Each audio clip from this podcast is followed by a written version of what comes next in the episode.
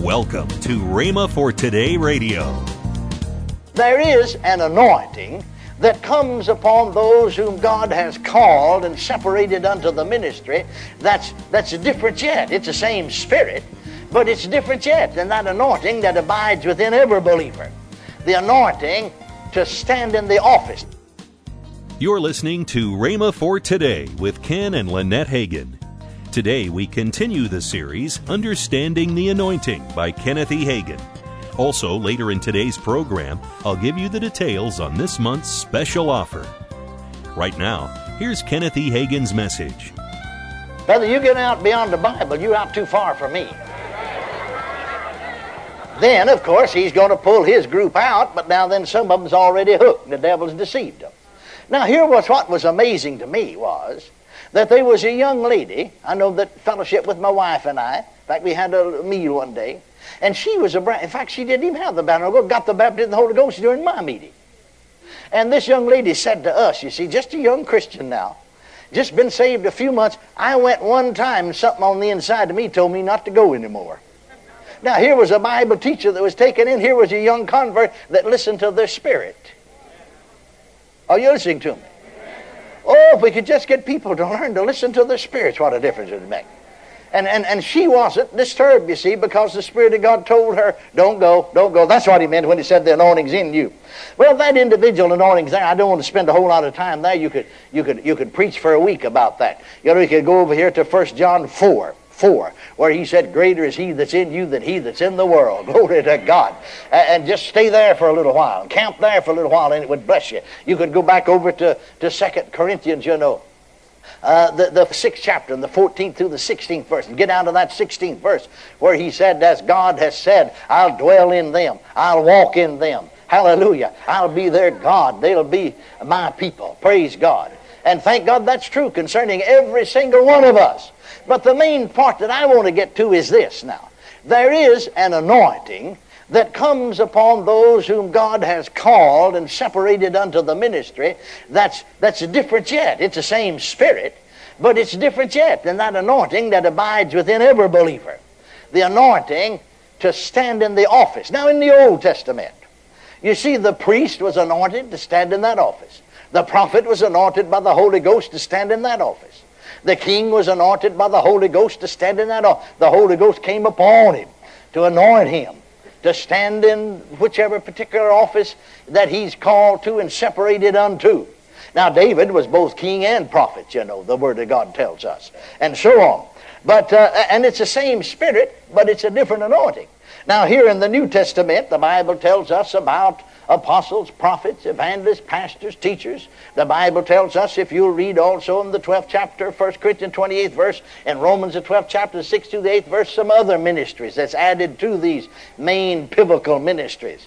And, and the anointing will come upon you to stand in that office. I remember I began my ministry as a young Baptist boy preacher. Well, I wasn't baptized with the Holy Ghost and spoke in other tongues, but I was born of the Spirit, and I had the witness of the Spirit within me, but the anointing would come on me to preach. Oh, yes. The anointing would come on me to preach. Hallelujah. And I remember one time out there in that little old country Baptist church, I was preaching. I'll tell you exactly what my text was. In fact, I can tell you the text of the first sermon, give you the outline, to every priest. Hallelujah. I have a pretty good memory. And so I was preaching one Sunday night, evangelistic type sermon on from James, you know, where James said, For what is your life? It is even a vapor that appeareth for a little time and then vanisheth away. And so I was preaching on that. I'd been preaching about 15 minutes or so, you know, and, and anointed by the Holy Ghost. Glory to God. When the power of God came into that room, that church auditorium, and filled it. I mean, like a cloud. I could not see one single member. I couldn't see people. I, I was in that thing. I could hear the sound of my voice, but it didn't know one word it said. It couldn't distinguish any word. And I, I know I looked at my watch. I'm a great one to look at my watch. The Bible said to watch and pray. And, and so, uh, and so uh, for 17 minutes.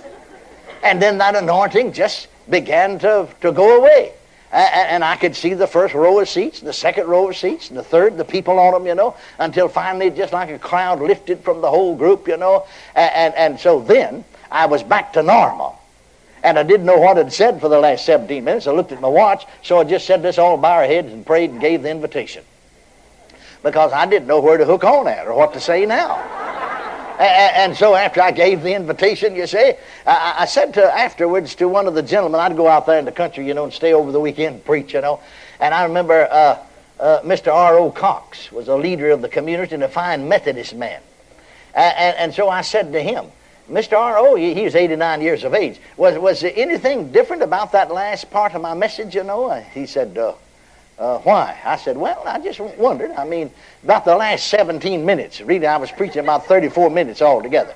For the last 17 minutes, was anything different about it? Well, he said, what do you mean? Well, I said, did, did everything I said, did it fit in with the rest of the message all right? Oh, yeah, yeah, yeah. Well, I said, was anything different about it? He said, well, why? I said, well, you tell me if there was, and then I'll tell you why. Well, he said the only thing was, said people's been talking about it all over the community. Said, seemed like your face just shone, didn't look like you. You looked like the face of an angel. And then I told him about that, and I said, I don't know one word to say for that last 17 minutes. The anointing was upon me, so the glory of God, the anointing. See, that's all the Holy Ghost, the anointing, glory, cloud. Praise God. It, it, it, and I said, I don't know one single word to say. and he said, Well, people all over are talking about it. Well, now, that never happened to me anymore for two or three years. I mean, that's strong anointing. Though I would be anointed to preach, you see, and then I was baptized, the Holy Ghost spoke in other tongues, received the left fellowship from among the Baptists, came over among the full gospel. And I was pastor of a little church, you know, in uh, the black land in north central Texas. And one Sunday night again, you see, about three years after this had happened, here I am just preaching away. Tell you exactly what I was preaching on. And I'll tell you exactly when it was. It was, it was the second Sunday night of 1939. So that would be September the 10th, 1939. And I was preaching on the 21st chapter of Matthew. Luke, Luke, and then the 24th chapter of Matthew, excuse me. And so I was preaching, preaching on prophecy, you see. And the anointing came upon me. And I don't know for my life what I said when I came to myself. I couldn't see anybody, just like a cloud filled the house. I couldn't see anybody, not one single person. Just like you ever get in a dense fog, that's what it's like, you see. Couldn't see anything. When I came to myself, I was down here off of the platform, out of the pulpit. Now, now that was un- that's the first time that I'd ever done that. You see, see, I, I started out as Southern Baptist, and I never got from behind the pulpit. You remember John when when you preach, you know.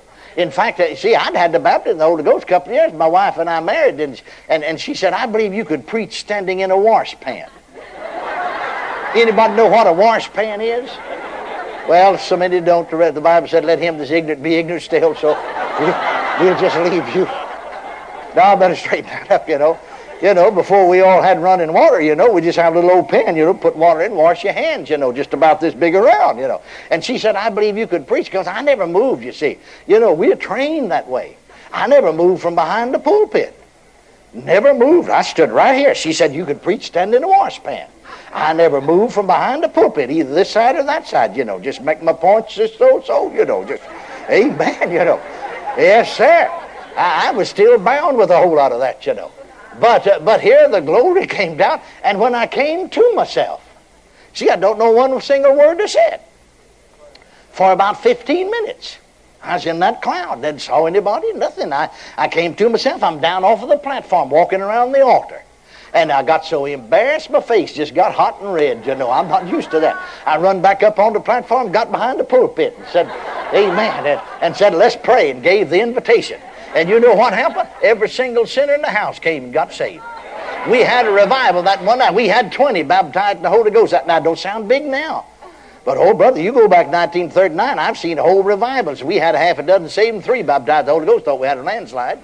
Amen. Amen. That's the truth. That's the truth, isn't it, Brother Sumrall? I'm talking about 1939. But we had 20 baptized with the Holy Ghost that one night. That one night. I'll tell you, everybody didn't have the Holy Ghost. The baptism was baptized, and everybody's lost, and every, every backslider got back to God. Praise God. Well, it wasn't that, I, that, that my preaching that did it. It was the anointing. Hallelujah. I was a preacher.